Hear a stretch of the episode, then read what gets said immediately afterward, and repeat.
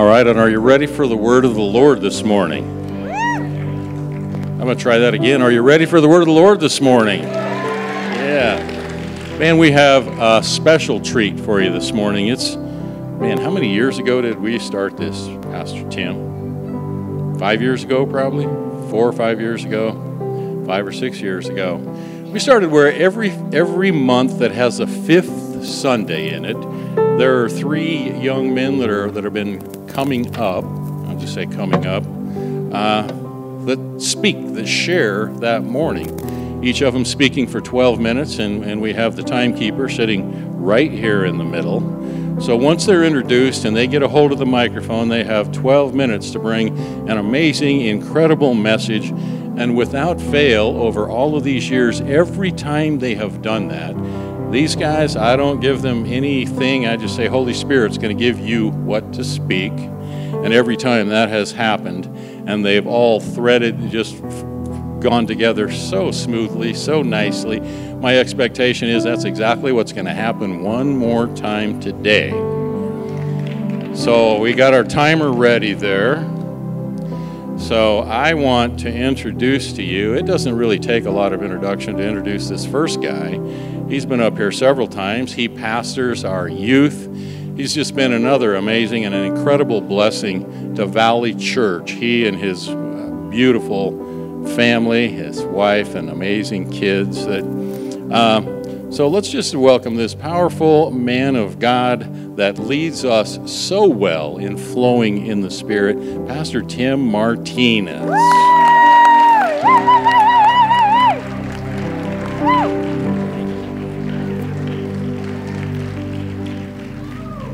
And time starts now. Okay, here we go. Isn't God amazing? Oh, come on, isn't God amazing? As the first person to come up here, I feel like there is Holy Ghost fire that is blowing through this place. I'm got goosebumps all over, but I've got to tell you, I've studied, I read, I locked myself in my bedroom for hours on end, and I woke up on the floor listening to worship music and I was just like, Jesus, I don't know what you want to say or what you want to do. And, and I felt like there was a couple things to say. And then last night, um, well, this couple months ago, we started doing, we do prophetic words. Uh, we do worship and word nights every other Wednesday in the youth group. And one of those worship and word nights, we, we dug into some worship, we had a great time, and then we just went off to the prophetic with our youth group. And we just started prophesying over them, calling out words over them. Um, it was just absolutely amazing. But one person that I had I had done it for was I was telling the young man, I said, You're gonna start having dreams, so start preparing. And I little did I realize I was probably speaking to myself more and prophesying over myself more because ever since then, a couple months ago, I've had dreams nonstop of different things that have happened. And last night was one of those dreams.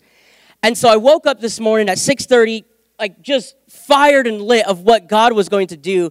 So the dream started off with Pastor Lynn introduced me um, on the platform. Maybe I was a little nervous for today, but the dream started off that Pastor Lynn introduced me to the platform. And when I came up to the platform, everybody in the audience had something over their mouth. Now, please, it's not a political dream. I'm not trying to say anything against masks. I'm just saying it was like duct tape kind of thing that was over everyone's mouth. And as we started, as I started to try to speak, I started to feel that wind, the Holy Ghost wind start to blow through the place. And I saw people's hair start to move and I saw clothes start to rattle because then all of a sudden it was like the wind ripped off what was ever on the people's mouths. Everybody had it, right? And in the dream, I literally stopped and I said, Jesus, what are you saying? And he said, It's because I sent my spirit to make the church arise. They're no longer going to be silent, but they're going to be filled with the power of the Holy Spirit that I originally intended for them. And so I felt like this morning that what God is really wanting us to do and to move into this next season in our life is what He wants us to walk in is our true identity of who you and I are called to be. Does that kind of make sense a little bit? And I, and I felt like I woke up with these verses on my, on my heart because the Lord was, was really stirring with me this morning. It was Matthew chapter 7, verse 21 through 27. In the Passion Translation, it says, Not everyone who says to me, Lord, Lord, will enter into the realm of heaven's kingdom. It's only those who persist in doing the will of my heavenly Father. Does anybody want to do the will of our heavenly Father?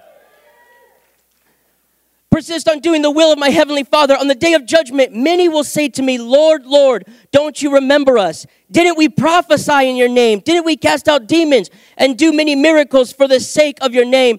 But I will say to them, Go away from me, you lawless rebels. I've never been joined to you. Everyone who hears my teaching and applies it to his life can be compared to a wise man who built his house on an unshakable foundation. Oh, I love that unshakable foundation.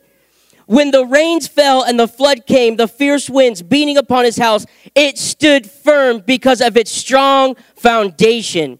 But everyone who hears my teaching and does not apply it to his life can be compared to a foolish man who built his house on sand. When it rained and rained and the flood came with wind and waves beating upon his house, it collapsed and was swept away it, it, it, it, rings to be true that I felt like that dream was such a, a prophetic uh, a warning to all of us and even to myself that it's time for us to arise and put our feet on firm foundation. That it's not going to be something that I can continue to play patty cake with church or I can come through and go through the motion, but is it actually going to be inside of my heart and mind? I watched a video the other day, and this man went to China and he's talking about the underground church and how they had to meet and what they had to do. And when he's leaving, he said that the, the church in China asked him and said, Pray for us because we want to be like the American church. We want to be able to gather together. We want to be able to sit on pews. We want to be able to hang out with each other out in the open. Pray for us. And the man said he started to cry because he said, I don't want you to be like us. I want to be like you. He said because they, they rode the train for 13 hours to get to be able to hear the word of God. And he says in the American church, sometimes we get upset when we have to drive 30 minutes to get to church. He says you sat for hours on the wooden floor, and yet we get upset when the, the, the, the chair isn't to the right mold that we've been sitting in forever. He says, but you've been sitting without air conditioning or, or heating, and yet we get upset. And he says, I don't want to be you to be like us. I want to be like you. And I was so convicted in my heart after I watched that video because I said, Jesus, I don't want them to be like me. I want to be like them. That they are so hungry for the Word of God that they're willing to take prison time so that they can hear and they can read and they can have a relationship with you. That I don't want to get comfortable anymore because whether we like it or not, the winds and the rains are going to come. Whether we like it or not, the, the storms and trials are ahead of us. But we do know this is that when we put our firm foundation on the rock Christ Jesus, when we put our hope and trust and faith, knowing who He is and also knowing who I'm called to be. Amen. It, it's, it's so awesome. Yesterday, this, this season, we thought we would do. Am I good on time? Okay, perfect this season we thought we would do some some family memories right? Because it's coming into the christmas season and you want you want your kids to grow up remembering certain things. So we thought to ourselves we don't want to just go buy a tree or put up our fake tree. We actually want to do the idaho thing and go cut our own tree. That's what i'm talking about right? I instantly like grew a beard as soon as i made that decision. We thought to ourselves how awesome is it going to be with our family to be able to travel? So we did it on, on Friday. We got up early after Thanksgiving, which was so amazing, full of turkey and ham. We get up, we pack out the car. My wife does so amazing. She she gets all these things ready, blankets and and I mean snacks and all these things. You know, we get the saw ready, we get the, the tie downs, everything is prepared we get up to the mountain and we're, as we're passing cars people are coming through and you can see them as they're and we're you know we're doing the judging thing and please don't don't judge us but we're judging people's trees as they're driving past us and we're like yes we want one like that or no that was a little too small or it, really it was my wife doing it but that's okay i'll say it was us and and what we were doing was i know i know hold on stay with me so we're passing people's trees and we're kind of going like, well, we want one of those, one of those. We asked somebody, and the guy said, we stopped and we said, where did you cut your tree down? And he says, Oh, you had to climb the mountain and cut it down and then bring it back and forth. And I was like, I'm in tennis shoes. I thought they were by the side of the road. And I was like, okay, we're okay. We'll get it. Well, and my wife's like, no, no, we're going to get this tree. So we get the, we, we, we continue driving. We pass, you know, one of the cities and we stop again. And these people have this beautiful tree sitting on top of their car.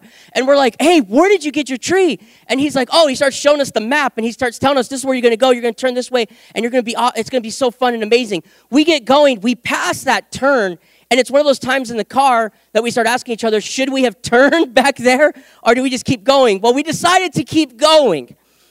And we went and we drove and we drove and we drove till finally we stop where a bunch of people are. We see them coming out of the woods, dragging their trees. Looks absolutely amazing. I'm like, this tree is gonna smell amazing, right? It's gonna be nature, right? And so we we we get out of the car, we get our stuff, we start trekking through the snow. All of us are basically in tennis shoes. We're going, snow's up to our to our knees. But I'm realizing that I'm, uh, we're having to, to do this walk and how committed are we really to see this tree into our living room? And how much we were doing all these different works to be able to get us this beautiful, magnificent tree. I thought it was to be like family vacation thing that the light was to be on it, right? And it was to be like, that's the tree, cut it down, you know? But it wasn't like that. We get a couple feet, our family is finally freezing. My son, one of the kids, the youngest one, he fell into the snow. His hands are cold and he's shaking. Uh, people got to use the restroom. It's just one of those family times. Finally, my wife has decided I don't care what tree, just cut it. So I'm like, I'm down. Let's cut this tree, right? Cutting this tree down, I'm dragging it. Like I said, I'm instantly growing a beard. I feel like I should be wearing a flannel and I'm walking through the snow. We get it onto our car, and I do the, uh, the thing is I want to make sure that it's tied to the roof securely. I want to make sure it's got a good time. Little did I realize that I put the strap a little too far back. So when we start traveling down the mountain, everything's beautiful and amazing until we get on the freeway. I get it up to freeway speed. No, I was not speeding. I was going 65 because that's what you do here in Idaho. And all of a sudden, you can hear the tree start to kind of rattle. And in my mind, I do that. We should really stop, so I should check this. But I didn't because, right, we're going to get going home. And all of a sudden, you hear snap and we thought it came through the roof. I instantly pull her to the side. I'm like, we get out before we get out of the car. It's like, babe, our tree's done with. She's like, no, no, no, go check. So I get out of there, and sure enough, the tree, because I had put the strap too far down, I know, I put the strap too far down, it snapped the tree in half. So we came home with half a tree. But one thing that kept realizing and kept coming back to my mind was, am I really securing enough in my life? Am I making sure that things are secured and tied down enough? Because when the wind and the rain started to come and that we started to drive down and the wind was passing, was I secured enough? I thought about uh, uh, 2 Peter chapter 3, verse 11. Excuse me, verses 3 through 11. Uh, we might, I'm running out of time, huh? So we're going to we're gonna kind of jump down a little bit. Um, I think it's verse 11 as he's talking about that we want to make sure that our calling and election is sure because of everything that we're there we go thank you. For this reason beloved ones be eager to confirm and validate that god has invited you to salvation and claimed you as his own. If you do these things you will never stumble. You will never stumble. As a result the kingdom's gates will open wide for you as god choreograph, choreographs your triumphant entrance into the eternal kingdom of our Lord and Savior, Jesus the Messiah. So I said all that to say this make sure you're strapping your tree down correctly when you go down because we want to make sure that we are tied to the most high living God. I don't want nothing to shake me or stir me because I want my feet to be planted on a firm foundation and be strapped to the one who loves us and cares for us, who died for us and who is here for you today. And so when we got home, we did the amazing thing. We changed our clothes, we got into something warm and comfy, and we went down the street and bought a tree. Little did I know that the goodness of God was right down the street waiting for me. I didn't have to truck through the mountain. I didn't have to put my kids through the snow. I didn't, one of them came back half naked because of all the wet he had. We had to wrap him in a blanket to get him home. But little did I know that it's not by my might nor by my power, but it's by the Holy Spirit, and it's by His comfort. So we just love you, Jesus. We thank you. Can we give the Lord a hand clap of praise this morning? Wait just a second. Wait just a second. Uh, he shaved this morning. He, he shaved. Let's give one more round of applause. Our appreciation for Pastor Tim. That was amazing. Good, good word. Now, this young man, wherever he's at, in the back. Someone who has been a, a, part of Valley for such a long, long, long time, and God has used him in so many areas, in so many ways. He has such a gifting on his life, and I just appreciate him so much. One of the teachers at VSSM, children's ministry, he's done many, many things here at Valley Church. We're so grateful for him. Let's just give a big welcome for Pastor Benjamin Snell.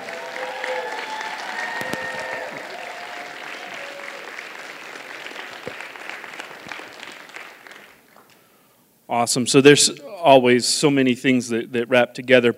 Um, but I want to take you back. We, we did the, the, the supper last, last week, and everybody got to come in and was invited. And I want you to kind of have that picture in your mind. But I've got to go back further.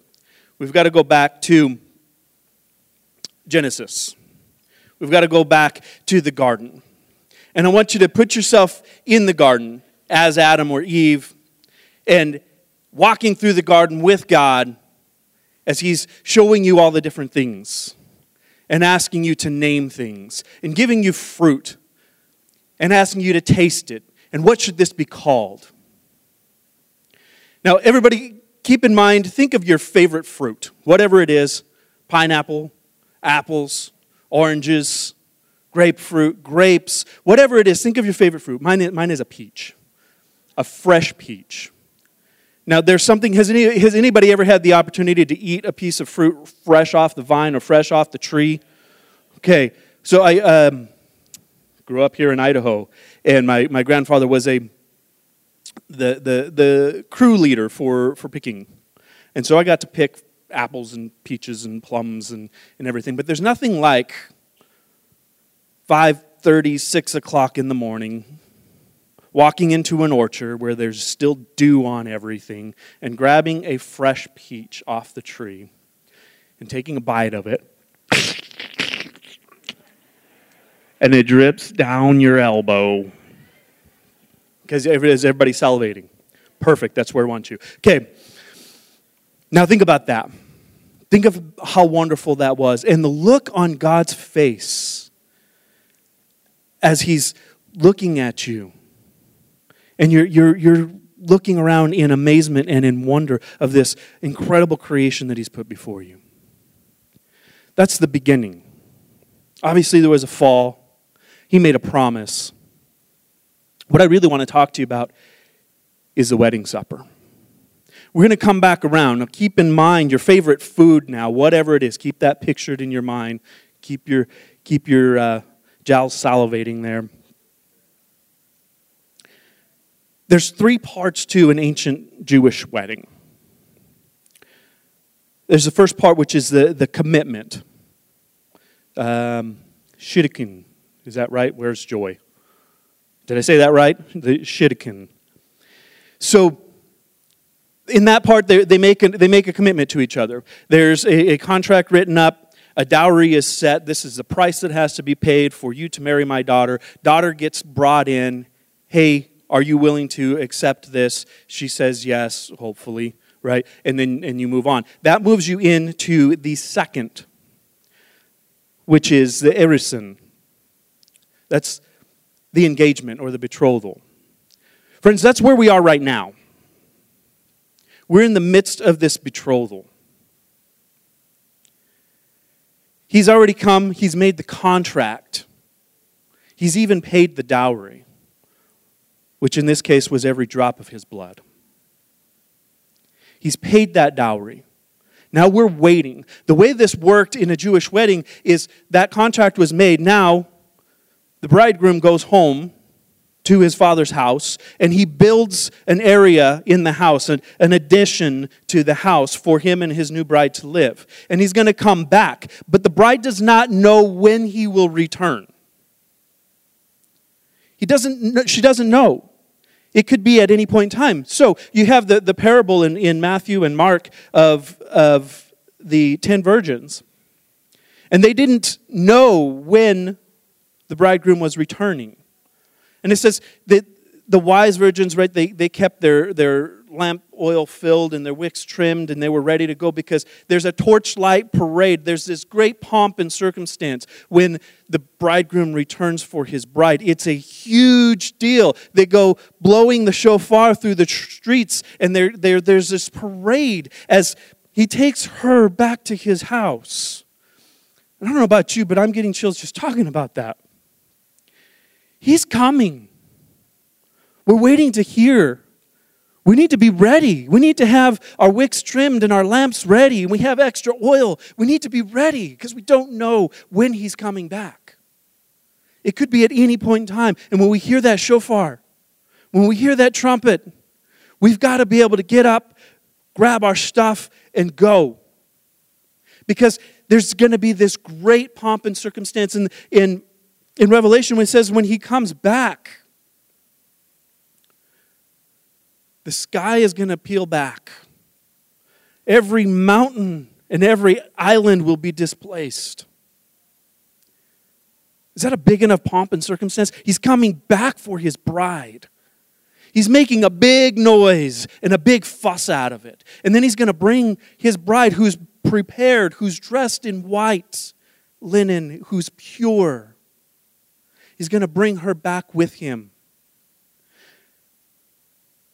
And what do we get to do?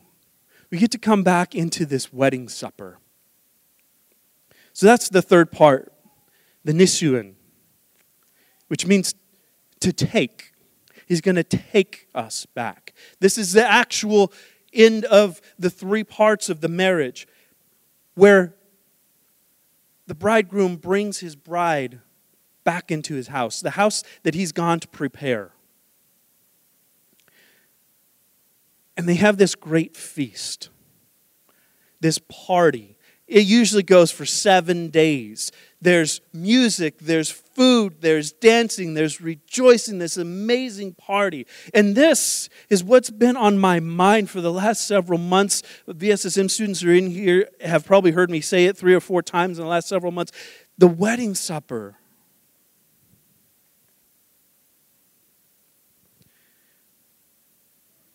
Picture the food. Your favorite dish, it's there. And better than you've ever remembered it. It's even better than the way grandma made it. Your favorite dish, your favorite music. There's dancing, there's worship, there's rejoicing. People are jumping around. They're having a good time. They're singing. Now, think about who you're going to see. Who's going to be there with you? Who's going to be there with you? So I'm reminded of the parable of the, of the feast in, in Matthew 22 when Jesus is talking about this, this wedding supper. And he says, you know, this great ruler threw, threw a, a wedding supper for his son, and he invited all his friends.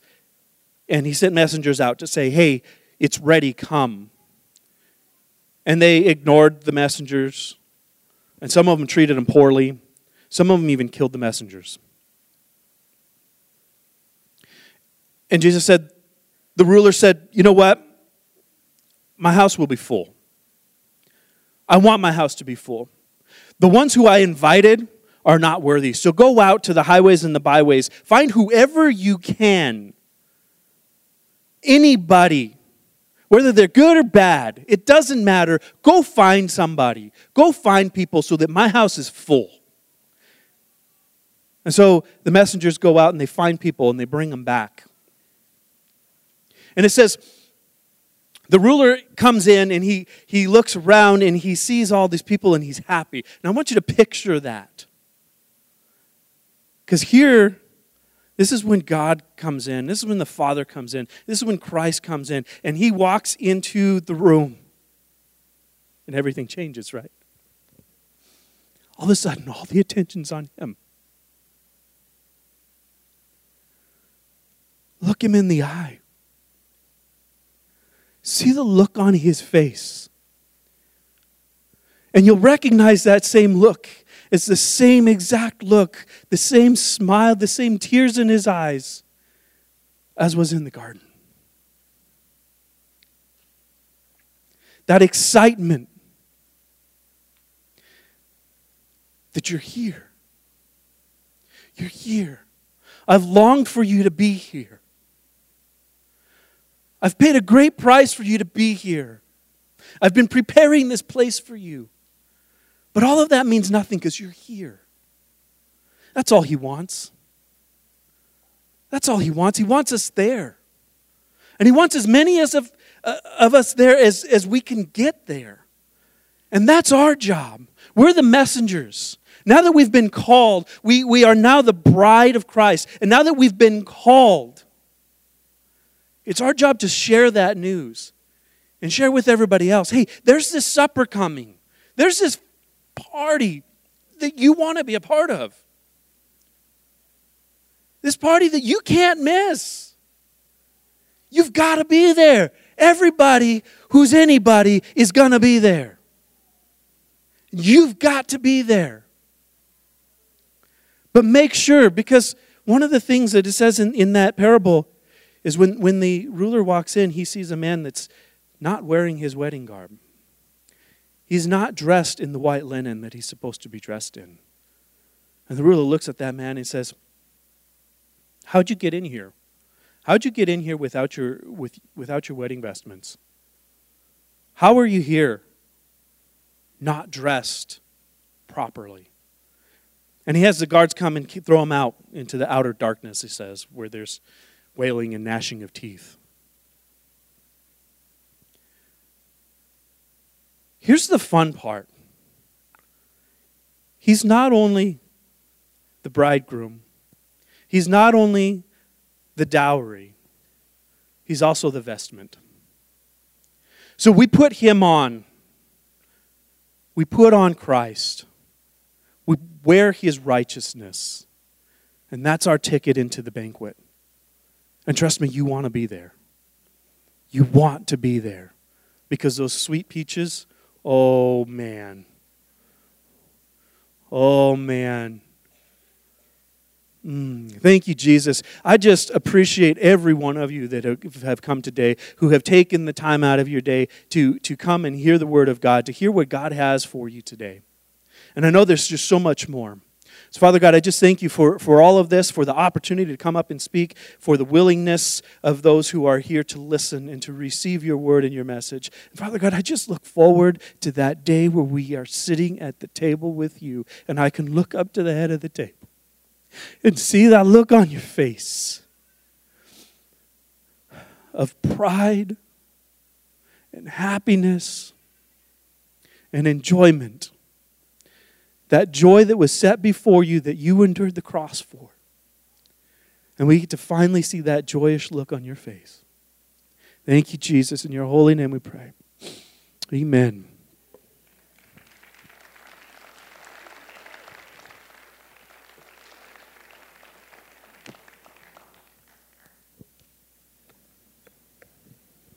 Amen, amen, amen. It's a great word. That was amigo number two. Are you ready for amigo number three? I'm going to introduce him as well as Pastor Matthew Forsyth. I'm speaking things that are going to be as they are.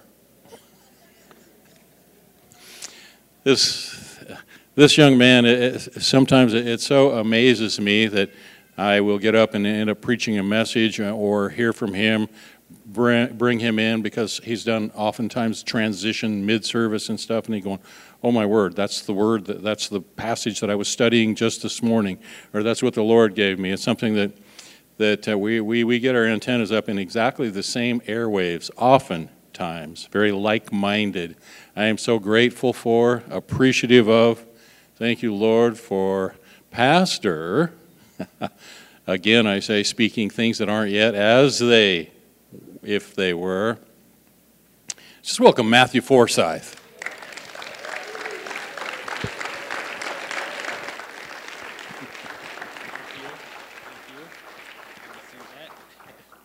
Thank you. Thank you, my righteous brother. Yeah, Don. Love it. Are you guys having fun this morning? Isn't he good this morning? Thank you, worship team. I love that song. I will see your goodness in the land of the living. I've never heard that song. Love it. Awesome. We'll get to that in a second here. There is a river of life running through all of life. There is a river of life running through all of life. And to see this river, to experience this river, to understand this river, I want to take us back to the headwaters. You guys know what headwaters are? We've heard some stories this morning about going, going back to the mountains and, and cabins and getting Christmas trees. Every river, the Snake River, the Boise River, Indian Creek, they all go back up to the headwaters. And usually those are high up in the mountains, right? You got to go high up in the mountains. And so I want to take us back to the headwaters of this river that I'm talking about. And to do that, we got to go way back, way back, because this river has been flowing for all of eternity, will be flowing for all of eternity. And to understand it, I want to go back to those headwaters. This is the Apostle John. Some of the most profound words that were ever written. In the beginning, and I'll just say the beginning of beginnings, back at the headwaters was the Word and the Word was with God, and the Word was God. Now, we've heard that maybe since we were young, if we grew up in the church, and it kind of just goes over our heads.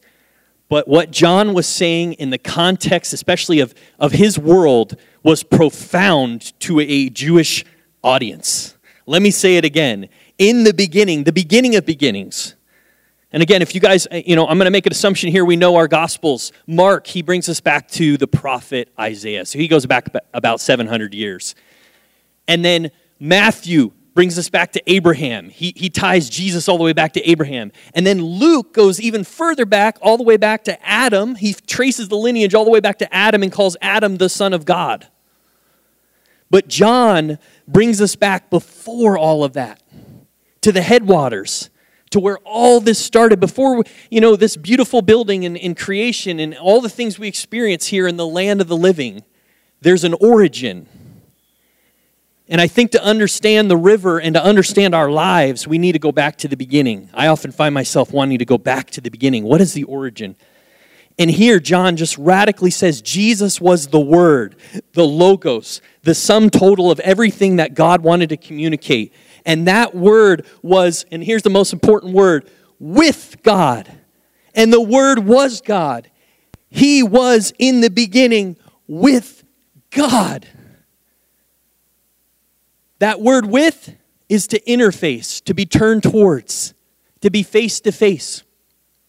So in the beginning, you have the Father turned towards the Son.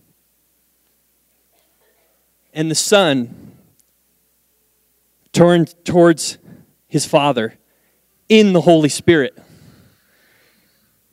And in this beginning, there was an exchange. See, that word with means there was an exchange. The Father was exchanging with the Son, the Son exchanging with the Father.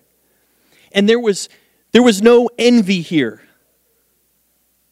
there was no bitterness here, there was no shame here, but only abundance and purity and other centeredness. I glorify you. I love you. And, and the Father is saying back to the Son, I love you. And the Holy Spirit is creating that atmosphere. You know, we talk about atmosphere. And there was just this divine exchange right here in the beginning. But imagine there came a point when they said, you know, this is too good for us to contain we need to share this goodness, right? Have you ever been around a very loving family? Or maybe a marriage. Maybe you were blessed growing up like I was to be a part of a marriage. Maybe there were neighbors or people in your church, and you're like, there is so much love in this family. I, I had a lot of brokenness, a lot of pain in my family, and God put families in my life. And there was just so much love and generosity, and there's more than enough food, and there's more than enough hugs, and there's more than enough love. This, it's from this place that all, all of life came. And, and the Father, Son, and Spirit said, This is too much for us to contain. This family life is too good for us to keep to ourselves. And so they wanted to share that. And that's, that's where we came about. This is, this is where we started. From this relationship, Father, Son, and Spirit. This is where we were created. This is where we were born. Isn't that good news? I think that's good. Amen. And then going on in John, John, you know, paints this picture a little more. Let's go to John 17, verse, and you can look up there. I gave these scriptures to Linda earlier. John 17, verse 5. John, you know, paints this picture that Jesus was with his Father. They were face to face.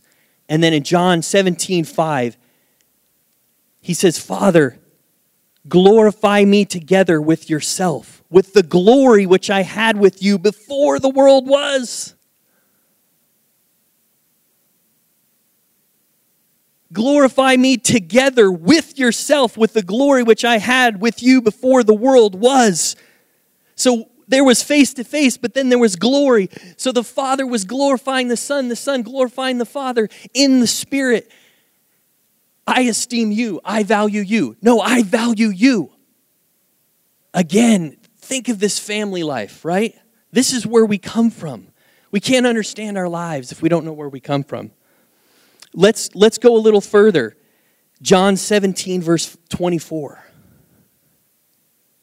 Father, I desire that they also, whom you gave me, may be with me where I am, that they may behold my glory which you have given me. For you loved me before the foundation of the world. Whoa. Yes.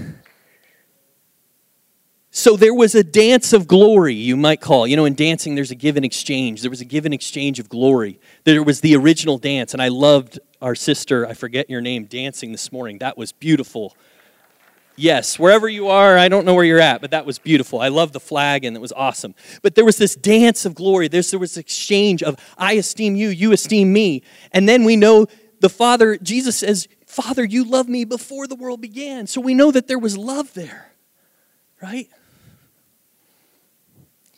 And then John shares one more scripture, and there's more of these, but I'm just going to share these three. Let's go to First John. This is uh, John's epistle here. John 1 1 and 2. And again, John, even in his epistle, he starts it off with the beginning, right? Those headwaters. Where did everything begin? That origin. That which was from the beginning, which we have heard, which we have seen with our eyes, which we have looked upon, and our hands have handled concerning the word of life. The life was manifested, and we have seen and bear witness and declare to you that eternal life which was with the Father and was manifested to us. Whoa. So there was glory in the beginning, there was a dance of glory. We know that there was a, a family of love, and we know that there was eternal life, overflowing life, abundant life. What did Jesus say? I've come that you might have life and have it abundantly. And this is where that life started. But here's, here's, here's the awesome news is that the river of this has been flowing and is flowing in our lives every day.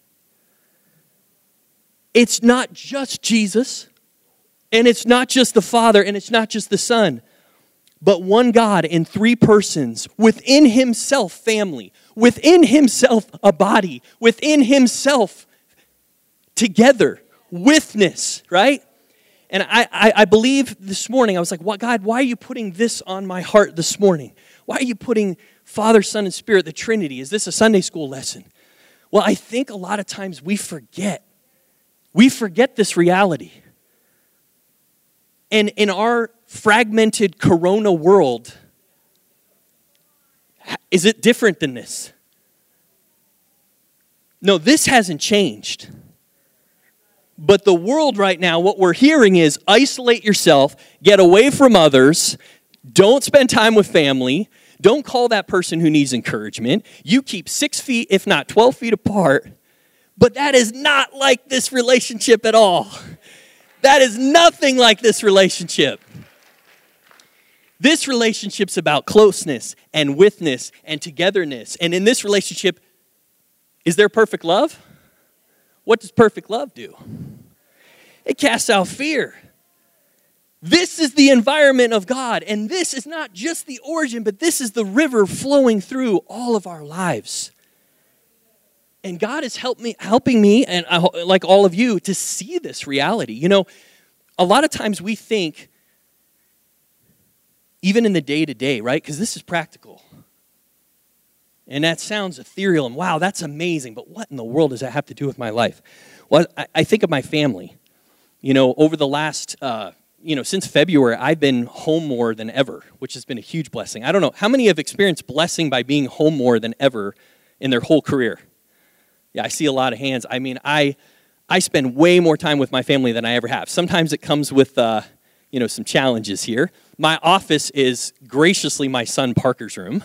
My 13 year old teenage son's room is my office during the day where I'm making calls and I'm loud and boisterous. I was in the living room and they, they said, Matthew, we can't get anything done. You got to go in Parker's room and shut the door.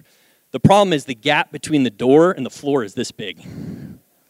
So it's come with its tensions, but it's also come with its blessings, you know. And, and my son, ever since he was young, he has this love for chemistry. He loves to see how chemicals react. We've even bought him some slightly volatile chemicals in a safe environment. And, you know, uh, he wants to know how black powder's made, and he wants to actually experience how black powder's made and gunpowder. But I think of that and I say, you know, is that just happenstance? Or is that the active generosity of this relationship? Sharing that desire and that love with my son. And an invitation for my son to know the creativity here in his chemistry. Or I think of my daughter, Riley, my 12 year old daughter. You know, she loves animals. If you've ever been around Riley, if you've followed her on Facebook, she she has rabbits and she breeds rabbits. And there were days, you know, because I'm home, where she's selling these things online. And there was a day like four SUVs show up to our house and she's bringing them out, you know, fresh rabbits and making money. And I'm just like so proud of her. So proud of her. Uh, you know, I do sales and business, so that was part of it. But where did that desire come from? Where did that practical, simple desire? Does that have anything to do with this? Of course, has everything to do with this. I think of my, my son Raul, you know, four years old. We never told him to love sharks, but he loves sharks. He just loves sharks. He loves playing with sharks. He talks about sharks all day. Sometimes it's like, okay, we've heard enough about sharks, you know? Shark, shark, shark, shark, shark, shark. And he knows the different kinds. And at, uh, we, we shared with our, our, you know, Tessa's parents, we had Thanksgiving and they had waiting for him his own shark plate for Thanksgiving. And his eyes lit up. But those moments, how often do we let these little moments go by? You know, we, we, we waste a lot of time because we're worried, we're upset, we're just blind and not aware. Maybe our antenna's not up, as Pastor Lynn was saying. Father, Son, Spirit, what are you communicating in this moment? Can your is your love, is this river, is this dance active in my four-year-old son's love for sharks? Yes. Just as much as he is in your times of worship and raising your hands. And praise God for those times we had this morning. And again, I think of my, my wife, you know, she painted that. If you've been around the church, you know, she just has so much creativity. And what she's done to the house over the last couple years, even the last six months, some of the little renovations and all that. And I've spent a lot of time in our house because I'm, I'm not traveling for business. And to see that creativity and the environment that she creates, did that just originate with her? And is that something she just shares completely apart from this? Or is this in my wife's gifts, the Father, Son, and Spirit, lavishly sharing that. That desire to make home, that desire to make things beautiful. That desire to create an environment that's orderly and pleasant to the eye and yet function. She's very good at functionality. I don't always think of functionality, but my wife does, and I'm thankful that she does.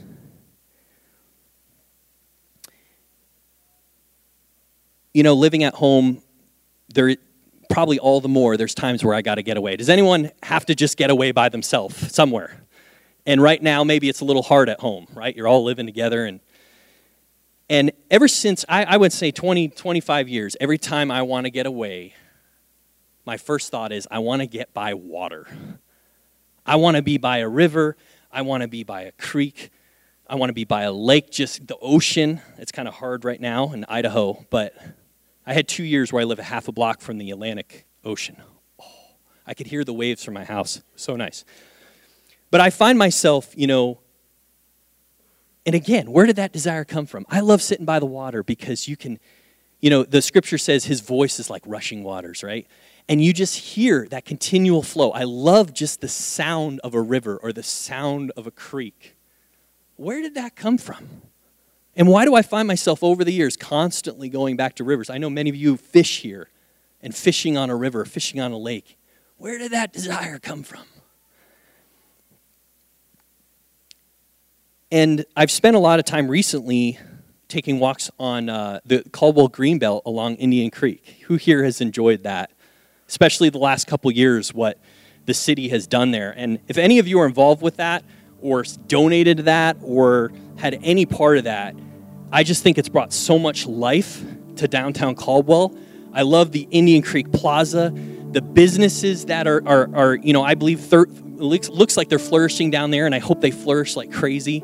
Caldwell, you know, and it's brought a lot of people. People come from Meridian, people come from Boise to see the Caldwell lights. Our family hasn't done that yet this year, but I know it's coming. We might do it a couple times. But I love going down there. In the last week, I've gone down by Indian Creek and I've walked the whole green belt, just enjoying this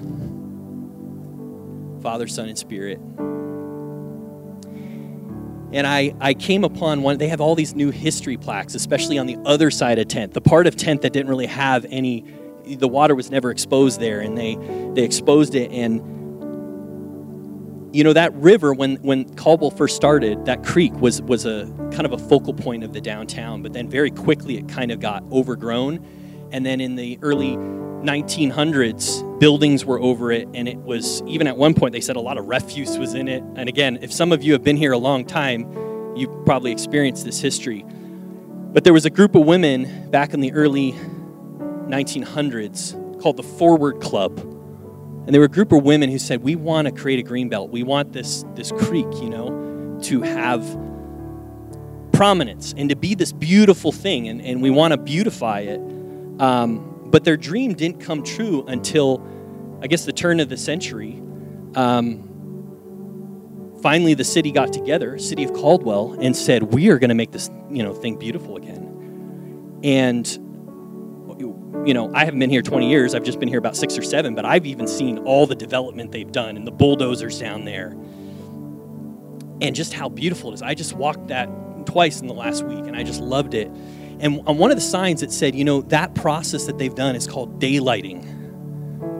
That often there's rivers and there's creeks, but buildings get over them, they get overgrown. And what the city has done is they've daylighted. This river has been flowing, but they've created and they put up cement walls and they've brought the rocks in and, and they've beautified that to give that river so your eyes catch it and you see it and you want to be by it, right? It's been daylighted, it's been brought to the light instead of covered up and forgotten. And immediately I just thought of in our lives what the Holy Spirit does.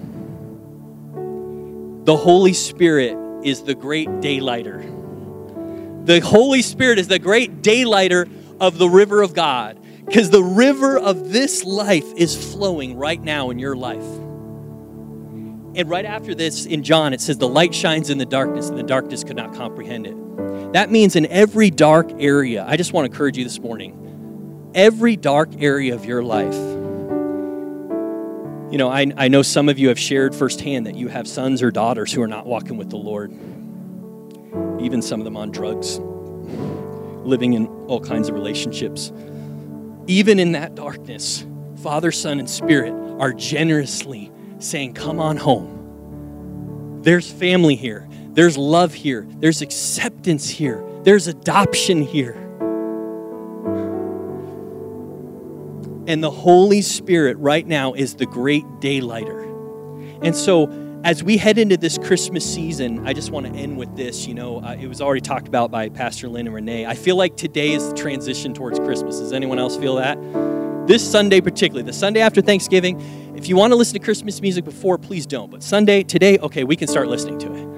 And I'm, I'm joking, but you know, today I feel like is finally where I, I can get my tree. I feel like you got your tree too early, Tim. Me. I, we might get ours today, but I think you went a little early. No, just kidding. But you know, as we transition into Christmas, you know, um, we you know we celebrate the birth of Christ, and we think of you know Christ as a you know a baby, and just we sang about in our songs how he crossed heaven, you know, and he he left heaven to become a baby and, and ultimately our Savior. But you know, John goes on to say that this river, this dance became flesh and dwelt among us and we have beheld his glory, the glory of the only begotten Father, full of grace and truth. Grace is the favor of God, truth is reality as it really is. Jesus' life was displaying this reality because Jesus never did anything in isolation. He was always in the Father, and the Father in Him, in the Holy Spirit. And the good news, as we as we you know enter this Christmas season, as we ponder the Word that became flesh, this Word that was with the Father face to face, that our simple human lives, one of the implications is that our simple human lives are not an inferior expression to the fullness of God. The full, that our human flesh experience, because it says the Word became sarx, it became flesh, just like we have. This fleshly body, this domain we live in, is the battlefield, right? And we experience that. Some of you have been attacked by coronavirus and, and maybe other diseases, right? But when this life became flesh, for 33 years, Jesus was fighting back and resisting the evil and the pollution that wanted to affect this river. And he was obedient he lived out of this family circle the whole time. He submitted to the Father. He yielded to the Father. He walked in the Holy Spirit. And he was constantly, when he was healing, inviting people into this. He was saying, This is my family. You know, we talked about the wedding feast. There's a father and there's a groom, all in the Spirit, right? And as we celebrate Christmas, guys, we're, not just celebrating sentimentally, you know, just baby Jesus and he's going to be our Savior.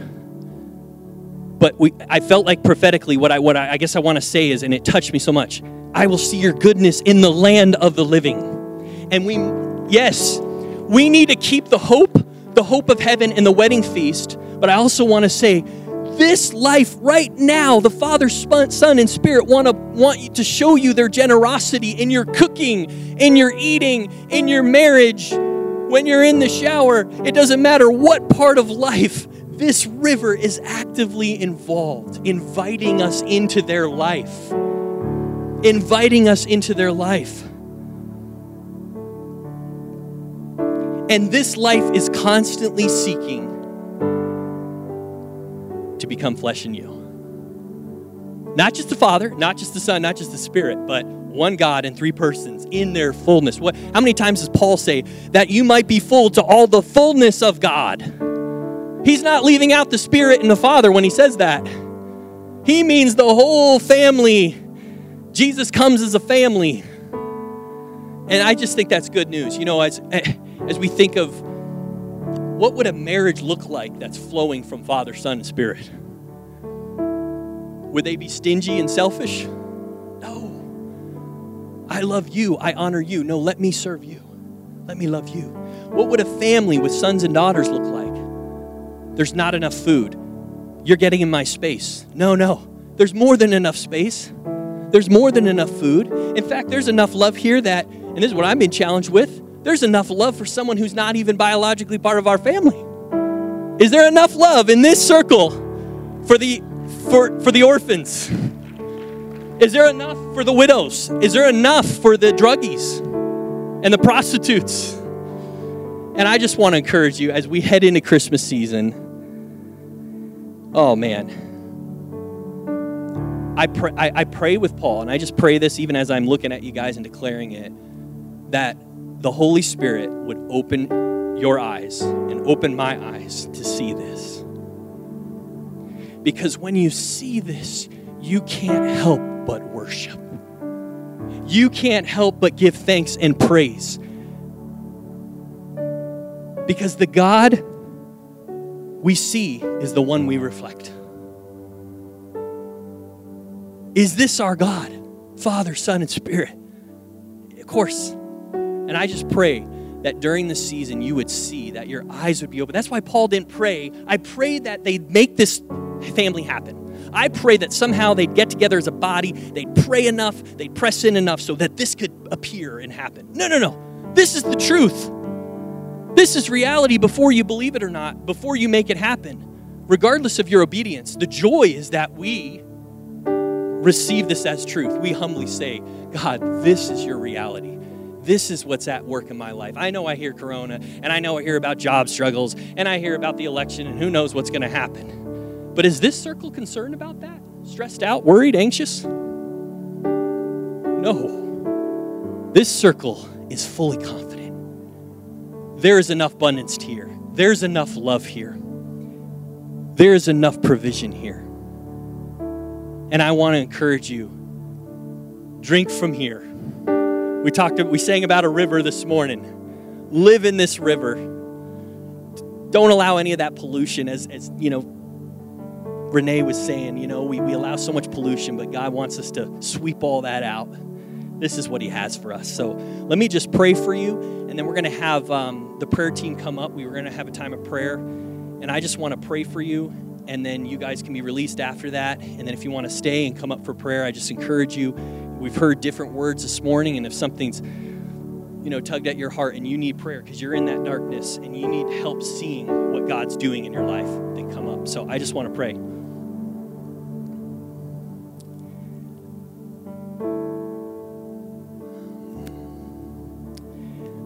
Father,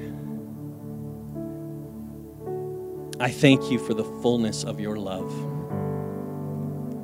I thank you that Father and Son and Spirit, in your generosity, you share your table with us. You share your love with us. You share your life with us. You share your light with us. And I thank you that there's not a person here, whether two or three or 95, who are you you are not sharing right now your life with them and inviting them and blessing them. And I just pray that every heart that you would open our eyes to see your goodness in the land of the living. That during this Christmas season, we wouldn't be caught up. Help us, Lord, not to be busy with work and busy with getting gifts and just busy, busy, busy, busy, but to take time to be still and know that you are God. Help us to be still and know that you are God, Father, Son, and Spirit, weaving a beautiful tapestry in our lives, planting your gifts everywhere. And I just pray for marriages that they would be strong in your love. I pray for families that they would be unified in the Spirit. I pray for this church body that I'm a part of, that we would be unified in love and that we wouldn't miss those that are struggling, that those are in the darkness, that we would treat them with honor, that they wouldn't be overlooked. God, help us not to overlook, because you never overlook. help us not to overlook those that are struggling, that are part of this body or we haven't seen in four months, to give them a call or maybe text message or something. So, Father, we love you. We give you all the glory for all that you've done this morning. We thank you, we thank you, we thank you, and we worship you. In Jesus' name, amen.